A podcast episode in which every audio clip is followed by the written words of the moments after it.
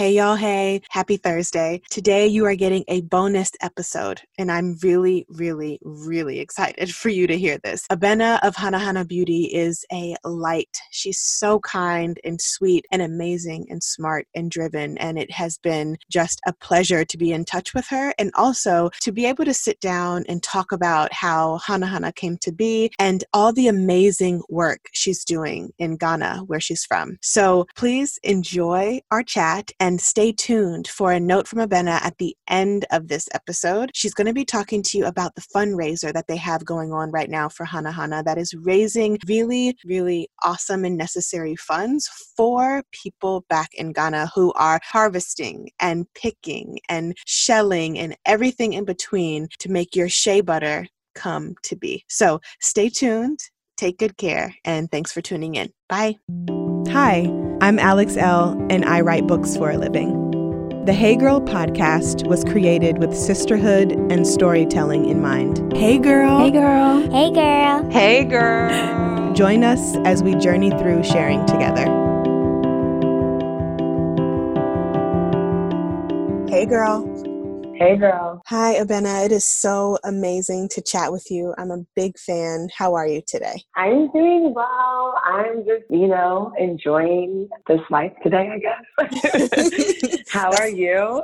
I'm good. I'm doing the same, enjoying this life. You know, blessed to be breathing is how yes. I'm feeling these days. So I'm really excited to talk to you. I've been a big fan for a while. I got my first body butter order in. Like, I am ready to just yes. be smooth and glowy and dewy and and moisturized. But before we get started diving into our chat, can you please let the Hey Girl listeners know who you are and what you do? Of course. My name is Abena Boamah Acheampong. I am the founder of Hanahana Beauty, which is a consciously clean skincare, beauty, and wellness brand. And I feel like I love to curate learning experiences and everything that I do. Formerly was a teacher and a therapist, and that's when I started my brand. So I really love like telling stories and creating spaces and things that people can just learn from and having fun, like enjoyment, you know? Mm-hmm. So. Yeah, that is wonderful. So yeah. I want to start with how your beauty brand came to be and yeah. why shea butter and how you are learning about community through skincare.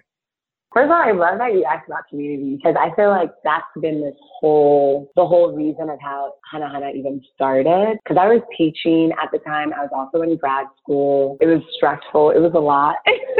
mm-hmm. I was really enjoying, you know, being on top of like educating people. And I just, it was becoming something that I just didn't want to be, you know, a burnout. I didn't want to burn out. So doing Shea kind of became this thing that I used to kind of just like self care. And for me, I'm Ghanaian and I use shea butter as a child, the hard, raw shea butter. My mom used to like melt it down, like with cloves and things like that. And so, like, when I was teaching, I remember one of my students was just, I would always get on my kids about hot Cheetos because I'd be like, y'all don't even know what's in there. Like, why you keep eating it? you know? I would always be coming for them because I was, you know, I was young. I was teaching when I was like 23, 24. And I was just like really trying to find ways to like just be the best to educate kids and just like really be in this. Like I was just so about my students. And I remember when my students like challenged me, she's like, Do you know everything that you put on your body? Like, and who I love so much, Brianna. And I was just like, Okay, it's Jergens. I don't really know. And I just remember looking back at that.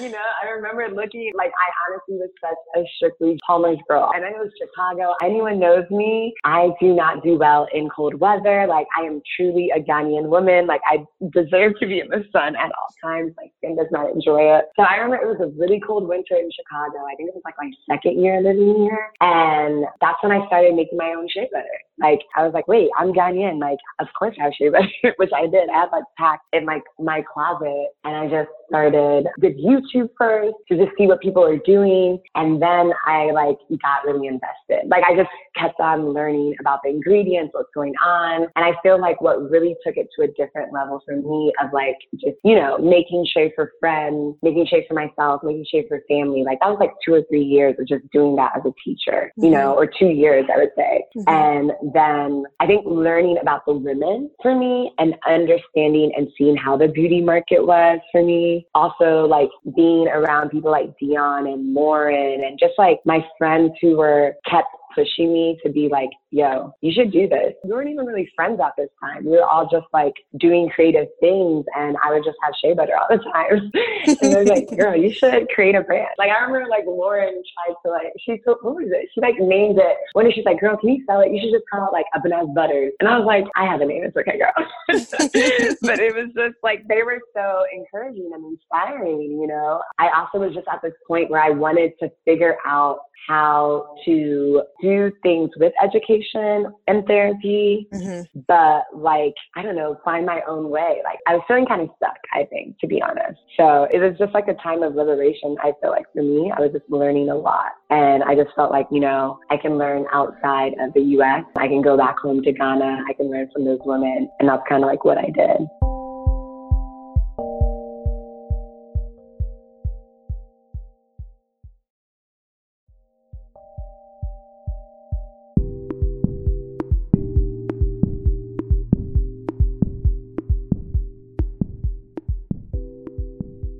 Mm. I want to talk about liberation in the form of creativity and using yeah. your hands to make things and to be, you yeah. know, in community with not only your customers, but the women that are, you know, facilitating, you know, back home. I read on the yeah. website that, you know, you guys pay more than two times the asking price for shea butter per kilo. And that's just like everything goes hand in hand, right? There's so much liberation happening, not just for, you know, business owners, but everybody everybody it touches, right? Everybody, the yeah. the butter and the things that we make, everything has a part and a place. So what has that exactly. taught you about like creative liberation and community through like self-care as community care type of thing? Yeah, you know, for me, I've been really thinking about with liberation what it means to be sustainable. Like, what does it mean to actually be sustained, you know, in everything that we're doing? Because when I started Hanahana, it was this thing that was sustaining me to do other things. It was helping me find my confidence, helping me find community, self care, all of that, you know, that is what making Shea was for me. It was able to hit a multitude of things that even became a thing of sustainability from income, right? Mm-hmm. So, and it was, and creativity. Like I was able to explore my creativity. I was able to explore photography in a really intentional way. So I feel like because this brand or this idea has created a level of liberation and sustainability for me, anyone that touches it should also like have some type of access to that. You know what I mean? Like from our producers, the women we work with, to literally my team now, to also our consumers. Like, how can I intentionally create different pathways of that type of liberation through the brand or sustainability? So, like, you know, like with the women, right? When I met the Katargia Women's Group, I first was with Samantha, who was one of the producers, the head producers there, who taught me every, like, literally just showed me. They walked me during their day. Like, that was their time, everything. So, that was three years ago. And I remember for me, I wasn't at a point where I could be paying like, I couldn't give 15%, you know, like I just didn't see it to make sense. But when they told me the price of the shea after they showed me everything they did, I was like, that's wild. like, I can't pay that. You just shared to me your whole workday. I just saw your whole process. I should be paying more. I don't see how anyone could watch that and not question the price. Just as I feel like a lot of our customers watch and see how I move and they're like, yeah, I would pay the price. I would even pay more because mm-hmm. I know what I'm getting, you know? And I know that it's doing good and it's sustaining other people. And so that's like where the whole thing of paying twice the asking price, because I was like, this just doesn't make sense. And that asking price was the fair trade price. And like also it would fluctuate because we start like getting to know the producers, learning about the fact of like what it looks like to buy seeds at one time of the month versus another time. It was just like, let's just go two times what you're asking for at all times. And I feel like I've just been trying to learn from them, learn from our customers, learn from myself and experiences, but also share it in a way that is utilizing that creativity and like creating places and ways that people can learn about themselves. I was just listening because I love hearing people speak about their passions and also yeah. just like how you build and not only build for yourself but for others. And I think that's what's really important in business, especially being a black owned business. And I want yes. to talk about that, especially now during, you know, the uprisings, the pandemic, yeah. the buying black movement. Like for me, I feel like everywhere I can, I am going to be buying black from now on. Like yes. I tried yeah. to before, but it was almost like I couldn't find certain things. Now there is so much it is there. I'm like, oh, yeah. Okay, I know exactly who's getting my money. So, as Black people, I think that is so valuable. I was speaking with my grandmother a few weeks ago, and she was telling me how when she was growing up in the civil rights movement, everything was Black Black doctors, Black dentists, Black grocers, like everything was Black. And she was like, yeah. I didn't mind segregation, is what she always says, even to this day, and she's in her 70s. She mm-hmm. like, because everything, the Black dollar was circulating time and yeah. time and time again. So, I want to talk to you about being a Black owned business and how yeah. proud you are of that and also like how that really has shown you a difference in just how you move through the world as a business owner yeah. as an individual yeah I think, you know, it's so many levels of it because, like, even the excitement, right, about Black owned businesses and how it's like formulated and everything in the past couple of months, it's been really interesting, you know, and like how to see it happen. So, being someone that has like done business in Ghana and in the US, like going back and forth and learning and being in that space of what it means to be a Black business owner, I'm really proud. Like, I feel like even just right now, I just moved into a new space and it's so many things that are put against us all the time, you know, especially as a Black woman business owner, mm-hmm. in the sense of like the opportunity and access, and not even like the opportunity and access to like capital, but the opportunity and access to like the mindset mindset that you can even move in that way, that you can travel back and forth or you can do all these different things. Like sometimes we have to go against all of that to even get to that point. And then it's like capital, you know, and then it's mm-hmm. like, you know, getting a space on a shelf. There's just like so many different things. So I feel very proud. I feel pretty, very proud to be Ghanaian. I feel very proud to be working with Ghanaian producers. But what I think I was trying to say is that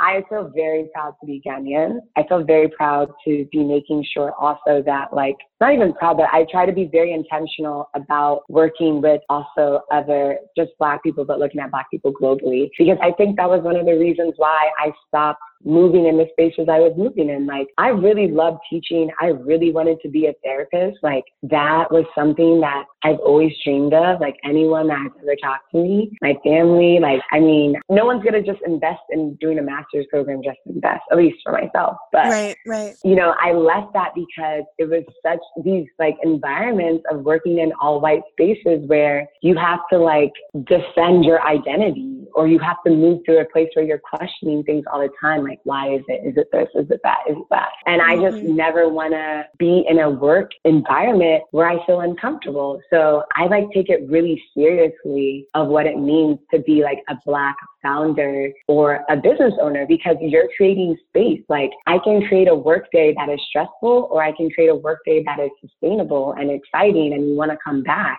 you know, and I can create a brand that like you are having a great experience with. And I'm a black woman doing it. And it means so much to move in a certain way and be also so proud and understanding of where you come from too, I think. I hope that doesn't sound like, I don't know, I feel like I just sound really strong in my statement, but I hope it And you should.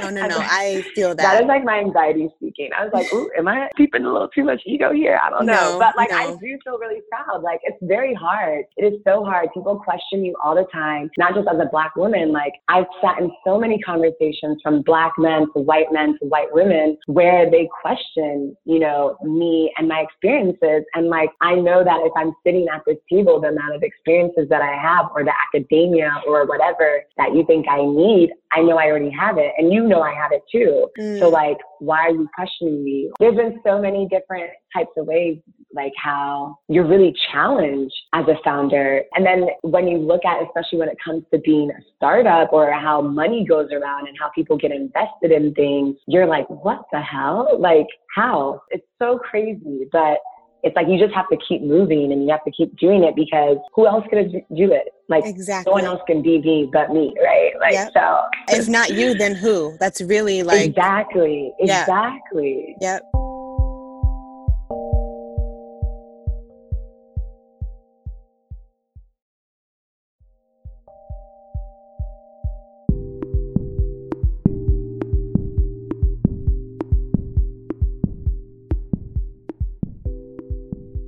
No, I feel that. And I love your confidence and strength there. I think that it's going to inspire everyone who listens to this, especially, you know, startups, black owned business yeah. startups in particular. Oh, I was just going to say that. Like, it's so crazy because, like, yeah, you can just start from somewhere. Like, I lived in my same apartment for six years. I started my brand there. I was like literally making, I used to have a three bedroom. I had one room in it, and then I kept kicking each roommate out to take up the space to make the business. and I had a fire during quarantine. Mm. And I mm. literally just was like, oh my God, I, this is wild. Like, I, how am I, I'm just going to have to repaint this place, redo it. I was like four floors up, walking up all these stairs, everything. And I just had to, like, I just, in my head, I feel like it was working towards being in a space that can be sustainable and just like for us. And we just moved. And like, I think I'm just in this place where I'm like, y'all, if you're listening to this and you're like, bruh, I don't know, this shit is hard. It is, but if this is is really what you want to do, you can get there. Like mm. you really can get there.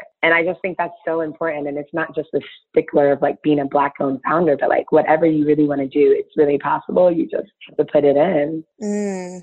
See, that's important. Like, and I always tell people work for it while you wait for it because there's so much that is going to happen in between time and that we'll learn about ourselves through the process, be it running a business, be it our wellness yes. practice, be it our growth yes. in our career, etc. Like, you have to keep working for it even when you think it's impossible. I think that's important to lean on and lean into. So, before we wrap up, I definitely want to talk to you about your self care during the pandemic, during this time as yes. a business owner how are you showing up and taking care of yourself? You know, I love being by myself. So during the pandemic, I was actually doing pretty great. That's good. I was doing pretty great in that sense. And I really do fall into the sense of like my work. Like I use my work as self care, but I do have to take breaks. So I love routine. I love taking time in the morning for myself, like waking up early enough so I have like two hours of the morning just for me, mm-hmm. you know, like feeling like that, even if it's like I take a nap during that time, but it's mostly just like feeling like getting started for the day and just taking breaks. Like I definitely am a person to like take a break during the day, roll up a little J and like go outside and take a break and come back in. And like even just with like my team, like I really try to make sure that we're taking breaks and like just checking in with each other about how we're doing. And, you know, because I just found that I can only do my priorities and things right now really is to be a really great business owner. But I know that to be that really great business owner or to run a really impactful brand, I really need to work on myself. I have to be my best self. So my priorities really is to just like be better like for myself each day. Like how can I like move in a space that is not unintentionally harmful to anyone. I think that has to do with taking care of myself. So taking those nap times, taking like knowing when my body needs rest. I just like really try to just put it into my routine as like checking in with myself and just like really being honest with how I am moving and how I feel and kind of going from there. Hi, y'all. This is Abena Boamah, founder of Hanahana Beauty. Um, I am here to just tell you guys a little bit about the fundraiser that we are doing right now. At Hanahana, we have the Hanahana Circle of Care, which is our benefits program for the cooperatives that we source our shea butter from directly in Ghana. And so with this program, we have what we do, you know, paying two times the fair trade price. But another part of this program is also having biannual healthcare days. So our biannual healthcare day that we do is coming up in October, where it's actually going to be a two day event where we are going to be having a full community cleanup in Katargia um, with our outreach team and also with the women and also the farmers and the pickers.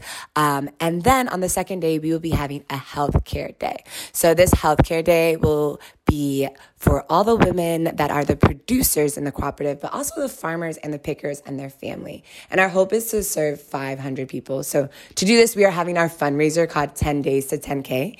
And we are currently, if you're listening to this on Thursday, have one more day to reach $10,000 to serve 500 people. So if you're able to, we would love for you to donate.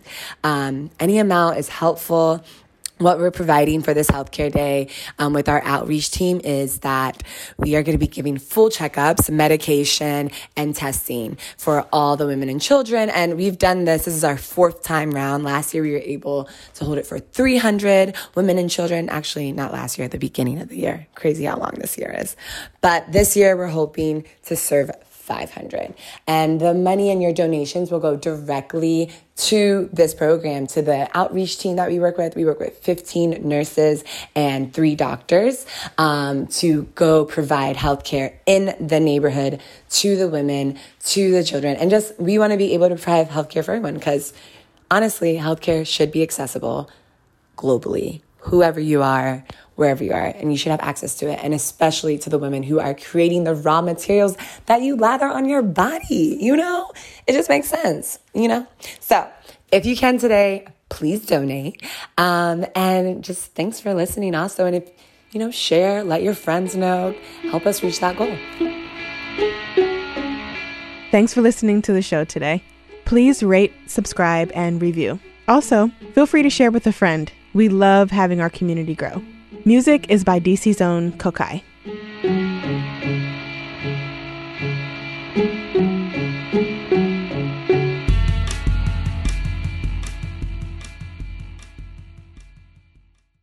The Hey Girl podcast is produced by Wayne Bertram and me, Alex Elle.